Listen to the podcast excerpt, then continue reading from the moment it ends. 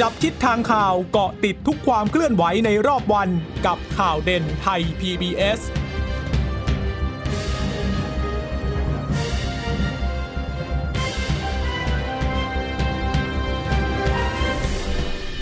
สวัสดีค่ะ สวัสดีคุณผู้ฟังทุกท่านนะคะ ขอต้อนรับเข้าสู่ข่าวเด่นไทย PBS ค่ะ พบกันเป็นประจำทุกวันจันทร์ถึงศุกร์เวลา 15นาฬิกาอย่างนี้นะคะ วันนี้พบกับดิฉันพึ่งนภาคล่องพยาบาล และคุณชนชนนันพร้อมสมบัตินะคะบรรณาธิการไทย PBS อยู่นี้แล้วค่ะ สวัสดีค่ะคุณชนชนันค่ะ สวัสดีค่ะ ค่ะ คุณผู้ฟังสามารถรับฟังเราได้นะคะ ผ่านทางเว็บไซต์ไทย PBS radio com หรือว่าจะฟังผ่านทางแอปพลิเคชันไทย PBS podcast นะคะ วันนี้คุณเจริญชตาติดภารกิจหนึ่งวันนะคะ คุณชนชนันรับ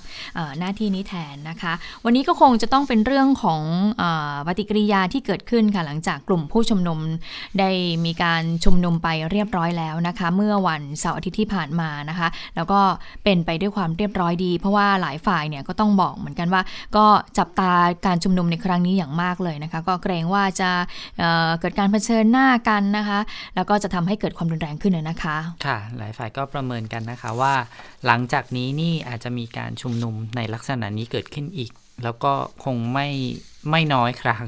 เรียกว่าอาจจะหลายครั้งนะคะ อย่างน้อยๆนี่มี 2 วันแล้วที่มีนัดหมายกันก็คือวันที่ 24 กันยายนที่รัฐสภา แล้วก็วันที่ 14 ตุลาคม ซึ่งยังไม่ได้ระบุสถานที่แต่ทางแกนนำบอกว่าจะเป็นการชุมนุมทั่วประเทศในวันที่ 14 ตุลาคมนะคะ ก็จับตาดูความเคลื่อนไหวของเรื่องนี้ เมื่อวานนี้มีคุณอนุชา บุรพชัยศรีโฆษกโฆษกรัฐบาลก็พูดแทนนายกรัฐมนตรีไปแล้วว่า นายกรัฐมนตรีรู้สึกว่าขอบคุณเจ้าหน้าที่ที่ที่สามารถดูแลการชุมนุมให้เป็นไปด้วยความเรียบร้อย รวมถึงขอบคุณผู้ชุมนุมด้วยที่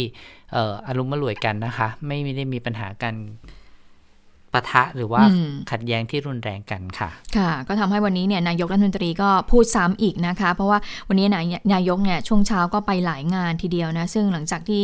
นายกเนี่ยไปงานพบอสมนะคะนายกก็พูดถึงเรื่องของการชุมนุมทางการเมืองที่เกิดขึ้นเมื่อช่วงวันเสาร์ที่ที่ผ่านมาเหมือนกัน นายกก็บอกว่า ก็ยินดีที่ทุกอย่างเนี่ยเป็นไปด้วยความเรียบร้อย บ้านเมืองสู่ความสงบสุขสันติอีกครั้ง ก็ขอขอบคุณเจ้าหน้าที่ทุกคนที่ทำงานอย่างเสียสละอดทน แล้วก็อดกลั้นไปฟังเสียงของนายกกันค่ะ ขอบคุณทุกฝ่ายนะครับที่เกี่ยวข้องนะครับบ้านเมืองสงบสุขอย่างนี้ มันก็สามารถจะแก้ปัญหาอะไรได้หลายอย่างไปด้วยกันนะครับ ก็ฝากไปถึงประชาชนโดยรวมด้วยนะครับ ชาติศาสนาพระมหากษัตริย์เป็นหลักสำคัญยิ่งของคนไทยทั้งประเทศนะครับ ขอบคุณครับ ค่ะนายกก็พูดสั้นๆนะคะ แล้วก็ผู้สื่อข่าวจะถามต่อนะคะนายกก็ไม่ตอบแล้วนายกก็เดินออกไปเลยนะคะ ก็เป็นการพูดของนายกมนตรีหลังจากที่ได้มีการประชุมร่วมกับอสมเมื่อช่วงเช้าที่ผ่านมา แต่อย่างที่บอกนะคะในไหนฟังเสียงนายกแล้วเนี่ยเมื่อช่วงเช้าก่อนที่จะไปพบกับอสม นายกรัฐมนตรีเนี่ยก็เดินทางไปเป็นประธานนะคะในเรื่องในงานสภาพัฒน์ค่ะนายกก็พูดถึงเรื่องของสิ่งที่ต้องบริหารประเทศต่อไป นับจากนี้ว่าเป็นยังไงกันบ้างนะคะ นายกก็พูดเรื่องนี้ในการประถักกถาพิเศษในการประชุมประจำปีของสภาพัฒน์นะคะ เรื่องของ ชีวิตวิถีใหม่ประเทศไทยหลังโควิด -19 เป็นยังไง นายกก็บอกว่า โลกตอนนี้เผชิญกับความท้าทายใหม่นะคะที่ส่งผลกระทบต่อเศรษฐกิจสังคมทำให้เกิดการเปลี่ยนแปลงอย่างมาก ไทยก็พยายามเต็มที่นะที่จะป้องกันโควิด -19 แต่ก็ประมาทไม่ได้ ก็ต้องเตรียมตัว ปรับตัวเผชิญความเสี่ยงในรูปแบบต่างๆนะคะ ไปฟังเสียงของนายกที่พูดถึงว่า หลังจากนี้เนี่ยนายกเนี่ยจะดำเนินการอย่างไรต่อไปกับประเทศค่ะ ราะนั้นสิ่งที่เราจะต้องบริหารงานต่อไปภายใต้การฟื้นฟูเศรษฐกิจและสังคม เราจะต้องตอบโจทย์เป้าหมายอยู่สามประการได้แก่การสร้างความเข้มแข็งแก่เศรษฐกิจฐานราก ทุกคนคงเข้าใจว่าเศรษฐกิจฐานรากคืออะไร ผู้มีรายได้น้อยประกอบอาชีพอิสระนะฮะที่ไม่มีรายได้ไม่ไม่ค่อยจะแน่นอน เหล่านี้มีการใช้จ่ายในระดับที่ต้องพึ่งพาอาศัยในการที่สถานการณ์เป็นปกตินะครับ ถึงจะค้าขายได้อะไรได้ เมื่อมีสถานการโควิดเขาก็ต้องจะเดือดร้อนมากกว่าคนอื่นนะครับ ซึ่งเป็นคนจำนวนมาก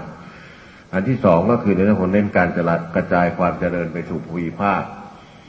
อันที่สามคือเน้นกระตุ้นอุปสงค์และการท่องเที่ยวในประเทศ ซึ่งผมก็ทราบว่าหลายอย่างก็ดีขึ้นในช่วงที่ผ่านมา ถึงแม้ว่าจะยังไม่เข้าสู่ระดับปกติ เพราะเป็นการท่องเที่ยวภายในประเทศเป็นส่วนใหญ่นะครับ แต่ก็คาดว่าจะก่อให้เกิดการจ้างงานใหม่ประมาณทั้งสี่แสนราย ค่ะเรื่องของการจ้างงานก็เป็นสิ่งที่ต้องจับตาดูนะเพราะว่าต้องใช้งบ4แสนล้านบาทเนี่ยมาในเรื่องของการจ้างงาน เพื่อทำให้เศรษฐกิจนั้นขยายตัวนะคะนั้นก็เป็นภารกิจของนายกในช่วงเช้าที่ผ่านมา ซึ่งเดี๋ยวเรามาไล่เรียงกันนะคะหลังจากที่ผู้ชุมนุมเนี่ยชุมนุมไป 2 วัน ก็มีความเคลื่อนไหวเกิดขึ้นหลายด้านหลายส่วนทีเดียวนะคะ คุณชนชยนานคะค่ะ ไปฟังซุ้มเสียงของออคุณวิษณุเครืองามรองนายกรัฐมนตรีมีนักข่าวไปถามเหมือนกันว่า เมื่อวานนี้ได้รับฟังข้อเรียกร้องของทางกลุ่มผู้ชุมนุมบ้างหรือเปล่า แล้วก็เป็นยังไงบ้างนะคะ คุณวิษณุบอกว่าก็ฟังข้อเรียกร้องเหมือนกันแต่ว่าข้อเรียกร้องสองสามเรื่องนะถือว่ามีความเป็นไปได้ อย่างเช่นการห้ามคุกคามก็ยืนยันว่ารัฐบาลไม่เคยคุกคาม การที่รัฐบาลปฏิบัติตามกฎหมายก็ถือ จะถือว่าคุกคามไม่ได้ ถ้าหากว่าคุกคามก็คงไม่สามารถจะชุมนุมได้นะคะ ส่วนเรื่องการแก้ไขรัฐธรรมนูญเนี่ยเข้าสภาในอีก 2-3 วันข้างหน้าก็ขอให้ใจเย็นๆ จะเร็วกว่านี้ไม่ได้ เพราะว่าสุดท้ายต้องออกเสียงประชามติ ขณะนี้สำนักงานคณะกรรมการกฤษฎีกาเนี่ยก็เร่งดำเนินการเกี่ยวกับร่างพรบประชามติอยู่เพื่อให้ทันเปิดสมัยประชุมสภา วันที่ 1 พฤศจิกายนนี้นะคะต่อให้ร่างแก้ไขรัฐธรรมนูญ ให้มีสภาร่างรัฐธรรมนูญผ่านสภาแล้วก็ต้องรอกฎหมายประชามติอีก 2 ส่วน ให้เสร็จสิ้นก่อนนะคะ ถึงจะไปออกเสียงประชามติได้ ตอนนั้นพอคำนวณวันได้แล้ว แต่ว่าไม่ขอพูดไปถึงปฏิทินที่รัฐบาลคิดไว้ก็แล้วกันนะคะ คุณวิษณุบอกแบบนี้ค่ะ ค่ะ ส่วนเรื่องของเสียงเรียกร้องให้ยุบสภาและให้รัฐบาลลาออกนะคะรองนายกวิษณุก็บอกว่าไม่ทราบนะว่ามีข้อเรียกร้องนี้ ต้องถามว่าจะให้ อะไรเกิดก่อนเกิดหลัง เพราะถ้าให้มีบางอย่างบางอย่างก็จะตามมาไม่ได้นะะทีนี้มาถามว่าหากรัฐบาลลาออกเนี่ยกระบวนการต่างๆเนี่ยในสภาจะเดินต่อไปไม่ได้ใช่หรือไม่ รองนายกก็บอกว่าก็เดินต่อไปได้ แต่เมื่อรัฐธรรมนูญไม่เสร็จเนี่ยมันก็ต้องกลับไปใช้กระบวนการเดิมที่เขาไม่พอใจนะ อย่างไรก็ตามการพิจารณาของสภาเนี่ยก็ต้องจัดเวลาอภิปรายให้ดีนะคะ เพราะว่าอภิปรายรัฐธรรมนูญเนี่ยสองวันเองนะคะ คุณชนนานไม่รู้ว่าเงื่อนสองวันไม่น่าจะพอนะคะเพราะปกติ แล้วก็มีคนตั้งข้อสังเกตเรื่องการขานชื่อในการลงลงมติอะมันต้องเจ็ดร้อยคนแล้วต้องเรียกทุกคนเนี่ย เพราะฉะนั้นต้องแค่ขานชื่อก็กินเวลามากมายแล้ว เพราะฉะนั้นเวลาในการอภิปรายไม่น่าจะเพียงพอที่ซ้ำไปนะคะค่ะสำหรับการอภิปรายครั้งนี้ก็ต้องเป็นการประชุมรัฐสภา เพราะว่ามีสวเนี่ยเขาร่วมประชุมด้วยนะคะเพราะฉะนั้นเนี่ยในการลงมติเนี่ยครั้งนี้ถือว่าสำคัญแล้วก็ต้องจับตาไฮไลท์ไปที่เสียงของสว เพราะว่าในกฎหมายและมนูญก็กำหนดไว้ว่า ในวาระที่หนึ่งเนี่ยจะต้องมีเสียงของสว ไม่น้อยกว่า 83 คน ทีนี้เลยต้องดูว่าเสียงสวนั้นเขาจะว่ายังไงนะคะอนอกจากนี้นะคะรองนายกวิษณุบอกว่า ส่วนการพิจารณายติแก้ไขรัฐธรรมนูญที่ตอนนี้เนี่ยมีด้วยกัน 6 ร่างเนี่ยนะจะมารวมกันหรือไม่ รองนายกบอกว่าไม่จำเป็นก็ขอให้เป็นเรื่องของสภานะคะ แล้วก็ยังมีอีกร่างหนึ่งด้วยนะ ก็คือเตรียมยื่นโดยตรงนะคะ ซึ่งตอนนี้เนี่ยตรวจสอบความถูกต้อง น่าจะเป็นร่างของภาคประชาชนนะคะอะอย่างไรก็ตามแม้การพิจารณาทั้ง 6 ร่างจะพิจารณารวมกันได้ อย่างที่คุณชนชนั้นบอกว่าการลงมติต้องเปิดเผย เรียกชื่อทีละคน 750 คนนี่คุณ บอกว่าต้องใช้เวลาร่างละ 2 ชั่วโมง ซึ่ง 6 ร่างก็ประมาณ 12 ชั่วโมง ถือว่ายาวนานมาก ดังนั้นเมื่อมีเวลาพิจารณาเพียง 2 วันก่อนปิดสมัยประชุม ก็จะไปเบียดบางเวลาพิปราย ก็ต้องควบคุมเวลาให้ดี แล้วก็จะไม่สามารถเลยเวลา 24 นาฬิกาของวันที่ 24 กันยายนได้ เพราะฉะนั้นการลงมติ 6 ร่างต้องเสร็จก่อน 24นาฬิกาของวันที่ 24 กันยายน เพราะว่า 25 กันยาเขาปิดสภาแล้ว ค่ะ เผื่อท่าน เผื่อท่านผู้ฟังอยากจะไปติดตามนะคะ มีการพิจารณากัน 2 วันก็คือ 23 กับ 24 ก็คือวันพุธและวันพฤหัสนี้นะคะ ส่วนกลุ่มผู้ชุมนุมที่เขานัดหมายกันไป จะไปสังเกตการการประชุมรัฐสภาเนี่ยเขาจะไปกันในวันที่ 24 นะคะ ค่ะ 24 ก็คือวันพฤหัส วันพฤหัสบดีนี้ตกลงเขาใช้คำว่าสังเกตการเหรอ ใช่ใช่เขาใช้คำว่าไปสังเกตการ แต่ว่าแกนนำการเคลื่อนไหวครั้งนี้ รู้สึกว่าจะเป็นกลุ่มประชาชนปลดแอกนะคะ ไม่ใช่แนวร่วมธรรมศาสตร์และการชุมนุมค่ะ ค่ะ ก็เป็นคนละกลุ่มกันนะคะ ใช่แต่ว่าเขาบอกว่าเขาจะไปรวมกันนะ แต่ว่า คนที่เป็นคนนำที่จะไปกดดันเรื่องนี้คือกลุ่มประชาชนปลดแอกใช่ก็ก็อาจจะเป็นเล่นคนละบทบาท เพราะว่าอย่างเมื่อเสาร์ที่ที่ผ่านมากลุ่มที่เป็นแกนนำก็คือกลุ่มแนวร่วมธรรมศาสตร์และการชุมนุม แต่ว่าในการชุมนุมวันนั้นเนี่ยก็มีกลุ่มประชาชนปลดแอกด้วย ก็คือไปร่วมชุมนุมด้วยมีหลายกลุ่มมากคือมีหลายกลุ่มใช่ ใครจะบอกว่าเป็นเป็นม็อบเยาวชนนี่ก็ไม่น่าจะพูดได้เขาเรียกว่าม็อบหลากหลายเลยแหละใช่เพราะว่า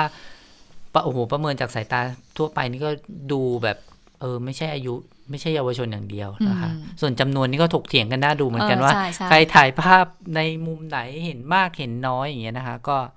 ก็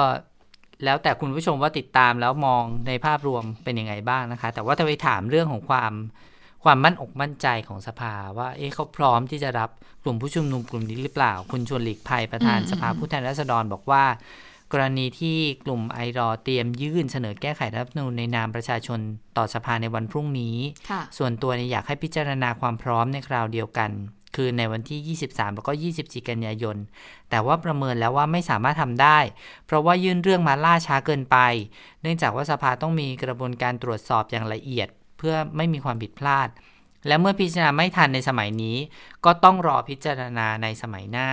ส่วนกรณีที่คุณไพบูลนิติตะวัน สสพักพลังประชารัฐ ยื่นยติด่วนให้สภาส่งสารรัฐธรรมนูญตีความเรื่องความชอบด้วยกฎหมายของ 4 ยติที่พักร่วมฝ่ายค้านเสนอแก้ไขรัฐธรรมนูญรายมาตรา คุณชวนบอกว่าไม่กระทบต่อการพิจารณา เพราะว่าไม่มียติใดที่เป็นปัญหาค่ะส่วนเรื่องของการชุมนุมที่บอกไปเมื่อกี้นะคะ บอกว่าจะมากันที่หน้าสภาวันที่ 24 เนี่ย คุณชวนบอกว่าไม่มีปัญหาอะไร เพราะว่า ปกติเนี่ยสภาเป็นที่ที่คนหลายกลุ่มเข้ามาอยู่แล้วทุกวัน สภาก็มีหน้าที่อำนวยความสะดวกในทุกด้านทั้งเรื่องความปลอดภัย รวมถึงมาตรการด้านสาธารณสุขเพื่อป้องกันโควิด -19 ด้วย แล้วก็เชื่อว่าการมาชุมนุมกันนะไม่สามารถจะกดดันหรือมีผลต่อ การพิจารณาแก้ไขรัฐธรรมนูญของรัฐสภาได้ ส่วนตัวของคุณชวนมองว่าไม่ใช่การคุกคาม เป็นเพียงการมาแสดงความประสงค์ตามปกติ เช่นเดียวกับทุกกลุ่มที่มายื่นเรื่องต่อสภาสำหรับกรอบการพิจารณาแก้ไขรัฐติเอ่ยติแก้ไขรัฐธรรมนูญในวันพรุ่งนี้นะคะ วิวิปสามฝ่ายก็จะมีการประชุมหารือเพื่อตกลงกรอบเวลารวมถึงวิธีการลงมติกัน ขณะเดียวกันก็จะมีเจ้าหน้าที่ตำรวจในพื้นที่มาร่วมกับตำรวจรัฐสภา เข้ามาตรวจพื้นที่ ทั้งในแล้วก็โดยรอบด้วย แล้วก็แวะดูรัฐสภาจำลองที่ฝั่งสวเพื่อเตรียม วางแผนรับมือการชุมนุมในวันที่ 24 กันยายนนี้ด้วยค่ะดูคุณชวนก็ไม่แสดงความกังวลใดๆนะคะ ก็ถ้าจะมาก็เป็นเรื่องปกติที่สามารถทำได้ แล้วก็เชื่อว่าไม่กดดันนะคะ ทีนี้ไปฟัง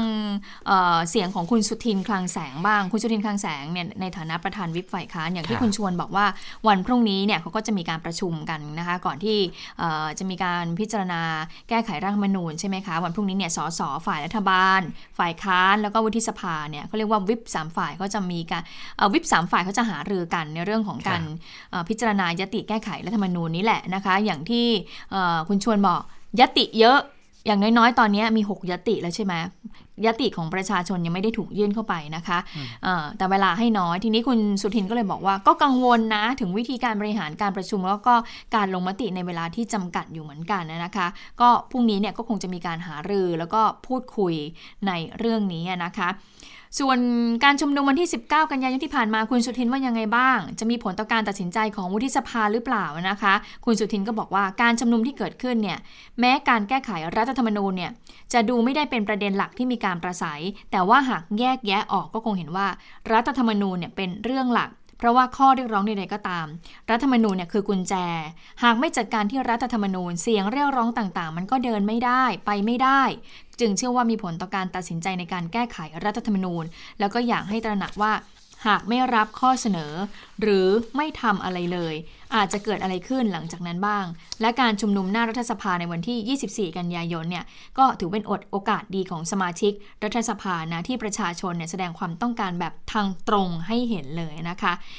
ะทีนี้เมื่อถามว่าแล้วการลงมติของสวล่ะ ที่อาจมีการควบคุมเสียงโดยสวที่เป็นผู้นำเหล่าทัพ คุณสุทินก็บอกว่า เมื่อได้โอกาสที่ดีเข้ามาทำงานกำหนดทางเลือกกับประเทศ ก็ควรมีความเป็นอิสระนะ แต่ก็มองว่าจุดที่น่าสนใจก็คืออยู่ที่การตัดสินใจของนายกรัฐมนตรี โดยวุฒิสภาเนี่ยจะต้องเลือกเอานะ ระหว่างชาติบ้านเมืองกับกลุ่มคนที่อยากจะให้สวทำอะไรบ้างนะคะ ส่วนเรื่องของร่างฉบับประชาชนที่กลุ่มไอรอจะมายื่นวันพรุ่งนี้ คุณสุทินก็บอกว่า ก็ดูแล้วก็คงเข้าไปไม่ทันใน ระเบียบวาระนะคะ แต่เบื้องต้นก็มีความคิดกันว่า ก็จะเอาภาคของประชาชนเนี่ยมาร่วมเป็นคณะกรรมาการวิสามันถ้าเกิดว่าเข้าร่วมตรงนี้ก็เป็นวาระสองค่ะ คุณชุนนันแล้วก็ยังมีโอกาสอีกครั้งในกระบวนการสภาร่างรัฐมนูญที่เปิดกว้างอยู่แล้วอืมก็ต้องดูว่าจะช่วยได้มากแค่ไหน เข้าใจว่าน่าจะติดเรื่องเงื่อนไขเรื่องรายชื่อด้วยนะคะ ตอนแรกที่พยายามล่ากันอยู่ แต่ว่าถึงแม้ว่ารายชื่อจะมากเกินกว่าที่ตั้งกฎเป้าหมายไว้นะเอออ่ากฎหมายระบุไว้ด้วยเนี่ยค่ะอืมก็ ทางทางไอรอเนี่ยเขาก็บอกว่ามันก็มีกระบวนการเงื่อนไขอยู่เหมือนกันว่าเองจะรวมแล้วเอาไปเสนอที่ไหนยังไงมีขั้นตอนระยะเวลาอยู่เหมือนกันนะคะ ส่วนเมื่อกี้ที่เราเล่าเรื่องคุณไพบูลย์ไปอ่าว่าค่ะคุณไพบูลย์เนี่ยไปยื่นยติ ขอให้รัฐสภามีมติส่งสารรัฐรัฐธรรมนูญ พิจารณาวินิจฉัยกรณี ร่างแก้ไขรัฐธรรมนูญ 4 ฉบับของพรรคร่วมฝ่ายค้านค่ะว่ามีปัญหาความชอบด้วยกฎหมายรัฐธรรมนูญต่อประธานรัฐสภาหรือไม่เมื่อวันที่ 16 กันยายนอืมคุณไพบูลย์บอกแบบนี้ค่ะ บอกว่าแหมท่านประธานรัฐสภาท่านประธานสภาผู้แทนราษฎรก็น่ะคือหมายถึงคุณชวนใช่อืมลำเอียงหรือเปล่า เพราะว่าอืมยื่นเรื่องไปเนี่ย วันที่ 16 กันยาเหมือนกัน แต่ว่า ปรากฏว่าคุณชวนไม่ได้เอาเข้า ไปเป็นยตินะคะ แล้วก็บอกว่า แต่ว่าที่พักร่วมฝ่ายค้านที่ยื่นยติมาอืมก่อนหน้านี้ยื่นมาแล้ว แล้วชักกลับไปเพื่อไปแก้ไขชื่อใหม่อ่าๆแล้วเอามาส่งทำไมทันอืมทำไมของของของของคุณไพบูลย์เนี่ยถึงไม่ทัน คุณไพบูลย์ก็เลยบอกว่าประชุมร่วมรัฐสภาวันที่ 23 กันยา ก็จะขอทราบเหตุผล ในเรื่องที่ไม่มีการบรรจุยยติให้รัฐสภาพิจารณา ส่งร่างสารรัฐธรรมนูญ คือจะถามให้ชัดเจนว่าเป็นยังไงกันแน่นะคะ ทั้งที่ยื่นไปหาประธานเนี่ยในวันเดียวกัน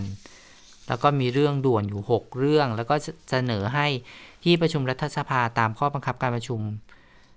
หลาย ๆ ข้อเนี่ยนะคะ ก็บอกว่าเออเนี่ยเดี๋ยวไปดูซิว่าคุณชวนจะจะตอบเหตุผลเรื่องนี้ว่ายังไง แต่ว่าเมื่อสักครู่ที่เล่าไปก็คือคุณชวนบอกว่าไม่ได้มีผลกระทบอืมการที่คุณไพบูลย์ยื่นเรื่องนี้มา เพราะว่ามันไม่ได้ถูกบรรจุในยตินั่นเองนะคะ อืมค่ะสิ่งที่คุณไพบูลย์ยื่นก็คือเรื่องของกรณีที่เอ่อสี่ยติที่ทาง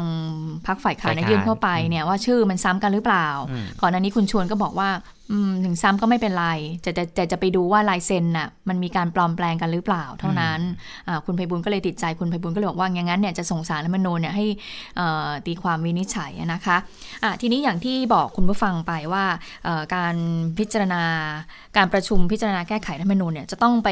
จับตาไฮไลท์เลย ไปที่สวนะคะอืมค่ะเพราะว่าสวครั้งนี้จะมีการประชุมด้วย แล้วเราก็และจะคงจะได้เห็นท่าทีของสวหลาย ๆ กลุ่มอืมว่าจะออกมาเป็นในทิศทางไหนบ้าง แม้ว่าก่อนหน้านี้จะมีคนแสดงตัวออกมาบ้างแล้วว่า อยากจะให้เป็นแบบไหนเห็นด้วยไม่เห็นด้วยอืมหรือแม้แต่จัดตั้งกลุ่มของตัวเองขึ้นมา นัดประชุมอืมนัดทางไลายอย่างดิบดี พอไปถึงเวลาไม่มีใครมา อ่า ก็เกิดขึ้นมาแล้วนะคะค่ะเพราะฉะนั้นคงจะต้องจับตาให้ดีว่าท่าทีครั้งนี้ของสวจะเป็นแบบไหนนะคะค่ะ เพราะว่าท่าทีคนนี้ก็บอกว่าหลักๆ เลยตอนนี้มีถือเห็นด้วยกับการแก้ไขรัฐธรรมนูญใช่ไหมคะอ่าไม่เห็นด้วยกับการแก้ไขรัฐธรรมนูญ และอีกเสียงหนึ่งก็แบบว่าคือเห็นด้วยนะในการที่จะแก้ไขมาตราแต่ว่า256 ให้แก้บางมาตราไม่ได้ให้แก้หมดอ่าใช่ไหมะคือเอ่อให้แก้บางมาตรา คือยอมยอมตัดอำนาจของตัวเองออก แต่ว่าเอ่อไม่ยอมให้แก้ไข ในในในรายละเอียดหลายมาตราและยิ่งเลยสี่ยติด้วยคุณชนนันท์เพราะว่าอืมสี่ยติค่ะของพรรคฝ่ายค้านเนี่ยมีอันหนึงเขาบอกว่าไม่ให้สวมายุ่งเกี่ยวกับการปฏิรูปประเทศเลยนะอืมเออทีนี้พอโหพอยื่นมาอย่างนี้เนี่ยมีสวบางท่านก็บอกว่าโหเหมือนโยนเหมือนโยนโยนบาปมาให้กับทางสวเลยเพราะว่าสวจะต้องแบบต้องรับบทหนักว่าเอ๊ะจะเอาไม่เอายังไงตรงส่วนนี้นะคะ วันนี้ก็มีเสียงของสวบางท่านที่ออกมานะคะ ถึงเรื่องของการเอ่อประชุมแก้ไขรัฐธรรมนูญเหมือนกัน แต่ว่าเอ่อก่อนที่จะไปฟังเสียงตรงนั้นเนี่ยคือคุณวันลบตังคณานุรักษ์สมาชิกวุฒิสภา สว ที่ทำงานดูแลด้านเด็กนะคะ แล้วท่านก็เป็นสว ด้วย ท่านก็พูดถึงการชุมนุมของกลุ่มแนวร่วมธรรมศาสตร์และการชุมนุมเมื่อวันเสาร์อาทิตย์ที่ผ่านมาเหมือนกัน อาจารย์วันลบบอกนี้บอกว่าการการ คือมองดูแล้วเนี่ยไม่ใช่การชุมนุมของนิสิตนักศึกษาเลยนะ เหมือนที่คุณชนยนันท์บอกค่ะแต่เป็นการชุมนุมของคนทุกเพศทุกวัย เป็นการชุมนุมโดยปกติของสังคมไทยที่เกิดขึ้นเป็นประจำ และคนที่รับฟังอยู่ตามบ้านเนี่ยมันก็อยากเห็นการประสัยบนเวที ต้องการให้มีการขับเคลื่อนแก้ไขรัฐธรรมนูญ หรือว่ารัฐบาลมีจุดอ่อนอย่างไร ซึ่งก็เป็นสิ่งที่คาดหวัง แต่อะมีแต่นะคะ คุณวันลบบอกว่ากลุ่มผู้ชุมนุมเนี่ย มีการเปลี่ยนประเด็นที่ล่อแหลมเกี่ยวกับเรื่องสถาบัน ซึ่งเป็นความละเอียดอ่อนมาก ซึ่งความละเอียดอ่อนนี่แหละทำให้ความเข้มแข็ง แล้วก็เจตนารมณ์ของกลุ่มผู้ชุมนุมเนี่ยมันดูอ่อนยวบลงไปทีเดียวนะคะ ส่งผลทำให้การยอมรับนั้นต่ำลงนะคะ ไปฟังเสียงของคุณวรบตังคณานุรักษ์นะคะในประเด็นเรื่องของเออเรื่องของการแก้ไขมนูญที่ต้องฟังเสียงข้างมากในประเด็นเรื่องตั้งข้อสังเกตม็อบที่เรียกร้องอะไรกันแน่กันค่ะ ซึ่งปกติกระบวนการเดินขบวนเนี่ยจะมีความชัดเจน 3 เรื่องนะครับ ถ้าใครอออยู่ในแวดวงการเดินขบวนการจะทราบก็คือหนึ่งเขาจะมีเจตนารมณ์ที่ชัดเจนว่าเราชุมนุมเพื่ออะไรประเด็นเนี่ยซึ่งซึ่งการชุมนุมทุกครั้งจะมีความชัดเจนสองเนี่ยแกนนำนี่คือใคร เพราะว่าแกนนำนี่ต้องเป็นคนที่รับผิดชอบต่อต่อกระบวนการทั้งหมดนะครับ อันนี้คือหลักสองหลักพื้นฐาน แล้วหลักสำคัญข้อสุดท้ายคือการเคลื่อนตัวของของของขบวนเนี่ยซึ่งปกติการเคลื่อนตัวนี่จะไม่เคลื่อนง่าย เว้นแต่ว่าการเคลื่อนตัวนั้นมีเจตนาที่ชัดเจนว่าจะเคลื่อนไปจุดใดเรียกร้องอะไรกับใครที่ไหนอย่างไร อันนี้ก็จะเป็น 3 จุดหลักที่ที่คนอยู่ในกระบวนการเดินขบวนจะเข้าใจนะครับ ตั้งแต่ยุค 14 ตุลาเรื่อยมันจะเป็นอย่างนี้จริง ๆ แต่คราวนี้เนี่ยสับสนโอลหมานมากนะครับหนึ่งแกนนำเป็นใคร ผมคิดว่าก็ก็ไม่ค่อยชัดเจน แล้วก็ข้อเรียกร้องเนี่ยมันอะไรกันแน่ อันนี้ก็เป็นความสับสนนะครับ แล้วกระบวนการเคลื่อนตัวก็ไม่ชัดจะเคลื่อนไปที่ไหน ซึ่งสามจุดนี้เป็นจุดที่ที่ผิดผิดไปจากความคาดหมายทั้งสิ้น ซึ่งก็เลยทำให้เจตนารมณ์เนี่ยมันก็เลยผันแปรไป น้ำหนักก็น้อย ค่ะก็เป็น 3 ประเด็นนะคะที่คุณวรบตั้งข้อสังเกตไว้ถึงเรื่องของการชุมนุม เมื่อช่วงวันเสาร์อาทิตย์ที่ผ่านมา อย่างคุณชนะนันท์ตั้งข้อสังเกตเป็นไปตามอย่างที่เอ่อคุณครูหยุยเนี่ยตั้งข้อสังเกตไว้หรือเปล่าคะอย่างเช่น ชุมนุมเพื่ออะไร แกนนำคือใครแล้วการเคลื่อนตัวของผู้ชุมนุมอะค่ะก็มีข้อสงสัยบ้างนะคะเพราะว่าสิ่งที่มีการปราศัยบนเวที เมื่อวันที่ 19เนี่ยค่ะไม่ได้เกี่ยวข้องอะไรกับข้อเรียกร้อง 3 ข้อ ที่บอกว่าเป็นข้อเรียกร้องหลักเลยนะคะอืมเนื้อหาส่วนใหญ่หรือเกือบทั้งหมดเนี่ยเป็นเรื่องของการเกี่ยวกับสถาบันมากกว่านะคะ ก็เลยมีคนตั้งข้อสงสงสัยเรื่องนี้เหมือนกัน รวมถึงการเคลื่อนไหวสุดท้ายที่ไปยังทำเนียบองคมนตรีเนี่ย อันนี้ก็น่าจะชัดเจนว่าคนทั่วไปก็ดิฉันเชื่อว่าหลายคนเนี่ย ตัดสินใจที่จะไม่ไปร่วมด้วยซ้ำนะคะอืมแต่จากตอนแรกที่อืม เห็นว่าเออมันมีความเป็นไปได้ที่เราอยากให้ข้อเรียกร้องสามข้อนี่มันมีความเป็นไปได้ตามตามที่กลุ่มผู้ชุมนุมเขาออกมาแสดงตัวตอนแรก แต่พอเปลี่ยนวิธีการแสดงออกไปเป็นอีกแบบหนึ่งเนี่ยส่วนตัวเชื่อว่ามีแฟนคลับบางกลุ่มนะคะ ที่ถอยที่ถอดเลยเหรอจะยอมถอดใจเหมือนกันอืมเพราะว่าเขาอาจจะไม่ได้อยากให้ไปสุดทางเหมือนแบบที่กลุ่มผู้ชุมนุมแกนนำผู้ชุมนุมวันนั้นต้องการก็ได้นะคะอืมแต่ว่าก่อนหน้านี้เนี่ยที่มีการเอ่อ ตั้งข้อสังเกตกันก็บอกว่าที่ไปทำเนียบรัฐบาลเนี่ยก็คือลวงอะแหละ จริง ๆ แล้วเนี่ยจะต้องไปลานพระราชวังดูสิตอืมแต่ว่าก็ลวงหมดเลยนะ เพราะสุดท้ายแล้วเนี่ยก็คือเอ่อเรียกร้องผ่านทางเอ่อที่ทำงานขององคมนตรีใช่ไหมอีกฝั่งหนึ่งเขาก็ตั้งข้อสังเกตว่าหรือว่ามวลชนไม่มากพอออ๋อ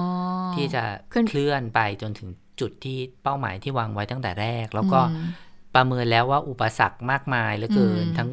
แบรีเออร์อะไรที่มากมายคงอืมไม่มีกำลังเพียงพอที่จะไปถึงจุดนั้นได้อืมนี่ก็เป็นสองมุม ซึ่งก็ดิฉันเชื่อว่ามันเป็นการประเมินแบบเข้าข้างฝ่ายใดฝ่ายหนึ่งอะอ่าก็ต้องดูกันยาวๆค่ะอันเนี้ยว่าว่ากลุ่มผู้ชุมนุมกลุ่มเนี้ยเขาจะเดได้เดินตามข้อเรียกร้องของตัวเองไปถึงไหน แต่ว่าสิ่งหนึ่งที่ส่วนตัวเห็นว่า เออเข้าเข้าเห็นด้วยกับครูอยู่พอสมควรนี่คือเรื่องของ ความไม่ชัดเจนเรื่องของกะการมีแกนนำอ่าแล้วก็ความไม่ชัดเจนเรื่องของข้อเรียกร้องสองข้อนี้คงเป็นเรื่องที่หลายคนตั้งข้อสังเกตตั้งคำถามเหมือนกันว่า เอ๊ะเราควรจะไปร่วม หรือเราควรจะอยู่เฉยอืมๆหรือเราควรจะจับตาดูในส่วนไหนเป็นสำคัญนะคะอืม นะคะ ทีนี้ก็เป็นสิ่งที่ครูหยุยตั้งข้อสังเกต แล้วก็อย่างสื่อเราก็ตั้งข้อสังเกตด้วยเพราะว่าไม่ได้มี 3 ข้อเรียกร้องเดิมเลยนะคะ และทีนี้ก็มีการถามเหมือนกันบอกว่า แล้วควรจะเปิดให้ใช้พื้นที่สนามหลวงจัดกิจกรรมชุมนุมทางการเมืองหรือไม่เพื่อง่าย ต่อการดูแลความปลอดภัยอาจารย์ครูหยุยก็บอกว่า โดยหลักการของการชุมนุมเนี่ยพื้นที่สาธารณะก็มีการเขียนไว้ชัดเจนอยู่แล้ว ว่าจะขออนุญาตใช้ที่ไหน ก็มีการอนุญาตเป็นครั้งครั้งไป ซึ่งบางครั้งถ้าเป็นการใช้เพื่อประโยชน์ก็ไม่น่ามีปัญหาอะไรแล้วก็คิดว่ามีสถานที่จำนวนมากที่สามารถใช้ได้ อย่างเช่นสวนลุมพินีสวนรถไฟ แต่นี้ดิฉันถามคุณชนนันในฐานะที่สังเกตการณ์ตลอด 2 วันที่ผ่านมา สรุปครับแล้วเนี่ยมหาวิทยาลัยธรรมศาสตร์เขาเปิดให้ไหมคะ วันนั้นเนี่ยิยนตกลงเป็นตอนเป็นเที่ยกางรยินยอมไหมคะ ก่อนเที่ยงเรียกว่ายินยอมก็ไม่ได้ แต่ว่าจะบอกว่าล็อกเลยก็ไม่ใช่นะคะเออเพราะว่าประตูวันนั้นเนี่ยก่อนเที่ยงสักห้านาทีได้ค่ะค่ะก็คือ เอ่อ แกนนำชุมนุมเขาไปยืนกันหน้าประตูแล้วอืมเขาเหมือนกับเขาจะรู้แล้วแหละว่าเขาจะเข้าทางประตูนี้แน่ๆแล้วเขาก็นั่นคือประตูดิฉัไหนนั่นคือประตูตรงประตูด้านฝั่งเอ่อคณะนิติศาสตร์อ่าอะค่ะเขาก็แกนนำก็มายืนรอตั้งแถว เหมือนกับรอให้สื่อมานะคะอืมแล้วก็สื่อก็ดิฉันว่าสื่อมากกว่าผู้ชุมนุมค่ะเออใช่อันนี้ใช่ตามข้อเท็จจริงเป็นแบบนั้นจริง ๆ แล้วก็มารุมถ่ายกัน สักพักหนึ่งเนี่ยก็มีความพยายามจะดันดันดันเข้าไปนะคะ แต่ว่าประตูเนี่ยไม่ได้คล้องโซ่อะไรแบบล็อกกุญแจแน่นหนาอะไรอย่างนี้ไม่นะคะ ก็คือล็อกปกติเหมือนเอ่อเสียบล็อกปกติอะอืค่ะมอืมอืมปรากฏว่ามีคนเปิดประตูเล็ก เข้าไปด้านในก่อนอ๋ออ่าเปิดประตูเล็กเข้าไปด้านในปุ๊บสื่อก็เลยย้ายจากข้างนอกเข้าไปข้างใน เพื่เพื่ออสื่อจะไปเอาภาพ ใช่ สื่อก็พยายามจะเอาพระกลุ่มแรกที่เข้าไปนี่ไม่ใช่กลุ่มผู้ชุมนุมนะคะคือสื่อใช่อ๋อเปิดประตูเล็กแล้วสื่อเข้าไปด้านใน ตอนนี้ก็มีสื่ออยู่ทั้งสองสองฝั่ฝั่งงทั้งอ่าทั้งข้างในข้างนอก แล้วก็เหมือนเขาก็เขาก็ผลักประตูผลักอืมแรงอะนะคะอืมแบบผลักผลักผลักผลักแล้วก็คือกรอนหลุดแล้วอืมแล้วก็ผลักประตูเข้าไป ปรากฏว่ามีอุบัติเหตุเหมือนกัน เพราะว่ามีมีน้อง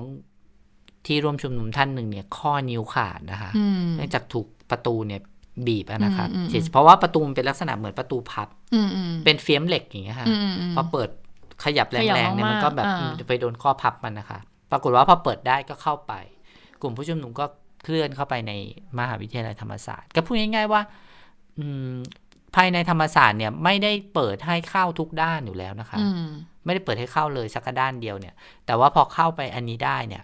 ก็มีอีกจุดหนึ่งที่มีการตัดโซ่อ่าก็คือที่ฝั่งท่าประจันทร์อ่าถ้าฝั่งนั้นประจันนี่คือข้ามเรือมาแล้วเจอเลยฝั่งนั้นนะใช่อ่าฝั่งนั้นนะก็จะมีมีเจ้าหน้าที่ไปยืนรออืมแล้วก็คือเจรจากันนะพูดง่ายๆแต่ว่าไม่ได้มีความรุนแรงนะคะค่ะจะเข้าไม่เข้าเข้าไม่เข้าอ่าปรากฏว่าก็เหมือนเดิมอืมก็มีคนเอาที่ตัดเหล็กมาอ่าตัดเตรียมโซ่คล้องอ่าแล้วก็ขึ้นได้เข้าไป ก็คือสรุปแล้วเขาได้ตัดไหมตัดตัดอื มมีการตัดโซ่ แต่เหมือนเป็นพิธีนะคะ ตัดตัดออกเป็นพิธีอืมก็เรียกว่าไม่ได้มีความรุนแรงอะไร แต่ค่ะว่าช่วงเวลานั้นอะ รู้สึกว่าจุดแรกที่เข้าไปอะ จะมีความวุ่นวายน้อยกว่าตรงท่าประจันทร์นะคะอืมจุดที่เข้าไปตรงตรงฝั่งนิติศาสตร์อะเพราะว่าเพราะว่าตรงนั้นอะเหมือนกับว่าสื่อเยอะกว่าอืมแต่พอไปตรงตรงท่าพระจันทร์เนี่ย มันมีการดันมาจากด้านหลังอืมก็มีคนข้างหน้าก็ตะโกนว่าอย่าดันอย่าดันปรากฏว่า มันไม่ได้เป็นเจ้าหน้าที่กับ ผู้ชุมนุมดันกันนะคะ เป็นผู้ชุมนุมแบบพยายามดันเข้าไป เพราะเข้าใจว่าด้านหน้าเจ้าหน้าที่ปิดล้อมอยู่ แต่จค่ะริงๆอะเจ้าหน้าที่ไม่ได้ปิดล้อมอ่าแล้วก็เหมือนยืนคุมสถานการณ์อ่าเฉยๆพอเขาพยายามจะตัด แต่ว่าด้านหลังอะเข้าใจผิดก็เลยดันมาอืมด้านหน้า ก็เลยเกือบจะมีการหกล้มอะไรเงี้อืยมแต่ว่าก็ไม่ได้ถึงขนาดนั้น ปรากฏว่าก็เปิดประตูเข้ามาได้ สักพักหนึ่งอยู่สักประมาณชั่วโมงหนึ่งได้นะคะโดยชั่วบ่ายโมงสาสอมงชั่ก็วโมอองกละเออชั่วโมงสองชั่วโมงแล้วก็ ออกไปด้านนอกกัน นี่ก็เลยมีการตั้งข้อสังเกตว่าการที่แบบว่าพยายามเข้ามาในพื้นที่ธรรมศาสตร์เหมือนกันแค่แสดงสัญลักษณ์เท่านั้นแหละใช่ว่าใช่ฉันมาถึงในพื้นที่ที่บอกว่าห้ามเป็นใช่ไหมเออห้ามใช่ไหมฉันมาแล้วนะเข้าได้แล้วในพื้นที่ที่คุณบอกว่า